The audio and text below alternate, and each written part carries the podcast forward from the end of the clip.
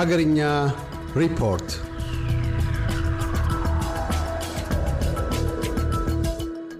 የአማራና የትግራይ ክልል ህዝቦችን የእርስ በርስ ግንኙነት የበለጠ ለማጠናከርና ጥያቄዎችን በሰላማዊ መንገድ ለመፍታት እንደሚሰሩ የአማራ ክልል ርዕሰ መስተዳድር ዶክተር ይልቃል ከፋልና የትግራይ ክልል ጊዜያዊ አስተዳደር ርዕሰ መስተዳድር ጌታቸው ረዳ ገልጸዋል። በትግራይ ክልል ጊዜያዊ አስተዳደር ርዕሰ መስተዳድር አቶ ጌታቸው ረዳ የተመራ ልዑክ በባህር ዳር ከተማ በመገኘት እሁድ ዕለት የህዝብ ለህዝብ ግንኙነት ማጠናከር የሚያስችል ውይይት ከአማራ ክልል አመራሮችና የህዝብ ተወካዮች ጋር አከናውነዋል። በዚሁ ጊዜ የትግራይ ክልል ጊዜያዊ አስተዳደር ርዕሰ መስተዳድር አቶ ጌታቸው ረዳ በተደረሰው የሰላም ስምምነት መሰረት በሁለቱ ህዝቦች መካከል የወንድማማችነት ስሜት ማስቀጠል እንደሚገባ ገልጸዋል። የህዝባችን ፍላጎት ሰላም ነው፣ የህዝባችን ፍላጎት ተከባብሮ መኖር ነው፣ አብሮ መነገድ ነው ያሉት አቶ ጌታቸው ረዳ የህዝቦች የቀደመ ግንኙነት እንዲመለስ የመሪዎች ቁርጠኝነት ያስፈልጋል ብለዋል። ባህር ዳር መገኘታችን የተከፈተውን በር አስፍተን ሁሉም አይነት ሰላማዊ እንቅስቃሴ እንቅስቃሴ በሁለቱም ወገን የሚካሄድበት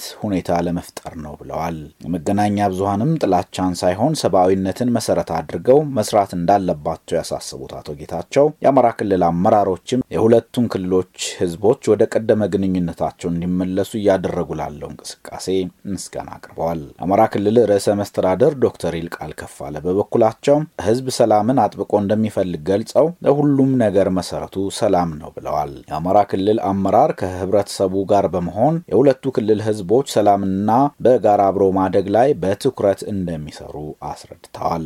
በሁለቱ ክልሎች መካከል ትራንስፖርት ተጀምሮ ህዝብ ለህዝብ መገናኘትና አስፈላጊው የንግድ ልውውጥ መካሄድ እንደሚገባውም ተነግሯል። ይህ እንዲፋጠን ደግሞ አሁን ላይ ህዝብን እየመሩ ያሉ የሁለቱ ክልል አመራሮች ከፍተኛ ኃላፊነት እንዳለባቸው ዶክተር ይልቃል ከፋለ መግለጻቸው ተነግሯል። ትላንት እሁድ አመሻሽ የተደረገው ግንኙነት የመጨረሻ ሳይሆን በየደረጃው መውረድ የሚገባውና ለዘመናት በጋራ የኖሩትን የሁለቱን ክልል ህዝቦች ግንኙነት ወደ ነበረበት ለመመለስ ያለመ ነው ተብሏል። በአማራ ክልል በኩል የህዝቦች ግንኙነት ወደ ነበረበት እንዲመለስ አስፈላጊው ስራ ሁሉ እንደሚሰራ የክልሉ መንግስት አረጋግጧል። የትግራይ ጊዜያዊ አስተዳደር አመራሮች የሁለቱ ክልል ህዝቦች ግንኙነት ወደ ነበረበት እንዲመለስና የተጀመረውን የሰላም ግንኙነት የጸና ለማድረግ ባህር ዳር መጥተው ውይይት በማድረጋቸው ምስጋና አቅርበዋል። የውይይቱ ተሳታፊዎች በበኩላቸው የክልሎቹ አመራሮች የተጀመረውን ሰላም ማጽናትና ለህዝቦች አንድነት መትጋት እንዳለባቸው ገልጸዋል። የዓለም የምግብ ፕሮግራም ለኢትዮጵያ የሚሰጠውን የምግብ እርዳታ ለጊዜው ማቋረጡን በይፋ አስታውቋል። ድርጅቱ የእርዳታ አቅርቦቱን ያቋረጠው ለተረጂዎች የሚለገሰው እርዳታ ላልተፈለገ ዓላማ እየዋለ መሆኑን በመጥቀስ ነው። የዓለም የምግብ ፕሮግራም ዋና ዲሬክተር ሲንዲ ማኬን እርዳታ ምግብን ለሌላ ዓላማ መዋል ተቀባይነት እንደሌለው ገልጠው የኢትዮጵያ መንግስት ጉዳዩን ለመመርመርና ተጠያቂ አካላትን ለህግ ለማቅረብ ቁርጠኝነቱን መግለጹን አድንቀዋል። አሶሴትድ ፕሬስ እንደዘገበው ድርጅቱ በህጻናት እናቶችና በድርቅ ለተጎዱ አርብቶ አደሮች የሚሰጠውን እርዳታ ግን እንደሚቀጥል ገልጿል።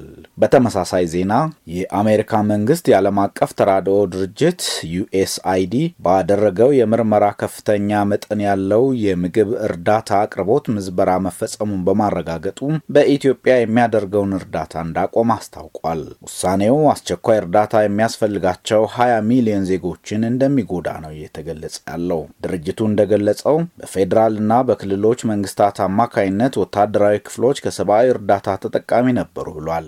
የኢትዮጵያ አየር መንገድ ወደ አውስትራሊያ መብረር ሊጀምር ነው። የኢትዮጵያ አየር መንገድ ዋና ስራ አስፈጻሚ አቶ መስፍን ጣሰው አየር መንገዱ ከኮሮና ወረርሽኝ በፊት ወደ ነበረበት አቅሙ ሙሉ በሙሉ መመለሱን መናገራቸውን Aviation Daily ዘግቧል። ስራ አስፈጻሚው በቀጣዮቹ 12 ዓመታት 271 አዳዲስ አውሮፕላኖችን ለመግዛት ማቀዱንና ከቀጣዩ ጥር ወር አውሮፕላኖችን ማዘዝ እንደሚጀምር መጠቆማቸውን ዘገባው አመልክቷል። ዋና ስራ አስፈጻሚው አቶ መስፍን አየር መንገዱ በዓመት ወይም ሁለት ዓመት ጊዜ ውስጥ ወደ አውስትራሊያ ዳግም መብረር እንደሚጀምርና ወደ ሰሜን አሜሪካም የሚያደርጋቸውን በረራዎች እንደሚጨምር ገልጸዋል። አየር መንገዱ በተያዘው ዓመት 12 ተጨማሪ አውሮፕላኖችን መረከቡንም ዋና ስራ አስፈጻሚው አክለው ገልጸዋል። እያደመጡ የነበረው የ SBS አማርኛ ፕሮግራምን ነበር። የፕሮግራሙን ቀጥታ ስርጭት ሰኞና አርብ ምሽቶች ያድምጡ። እንዲሁም ድረገጻችንን በመጎብኘት on demand እና በ SBS mobile app ማድመጥ ይችላሉ። ድረገጻችንን SBS dot com dot au Amharic ን ይጎብኙ።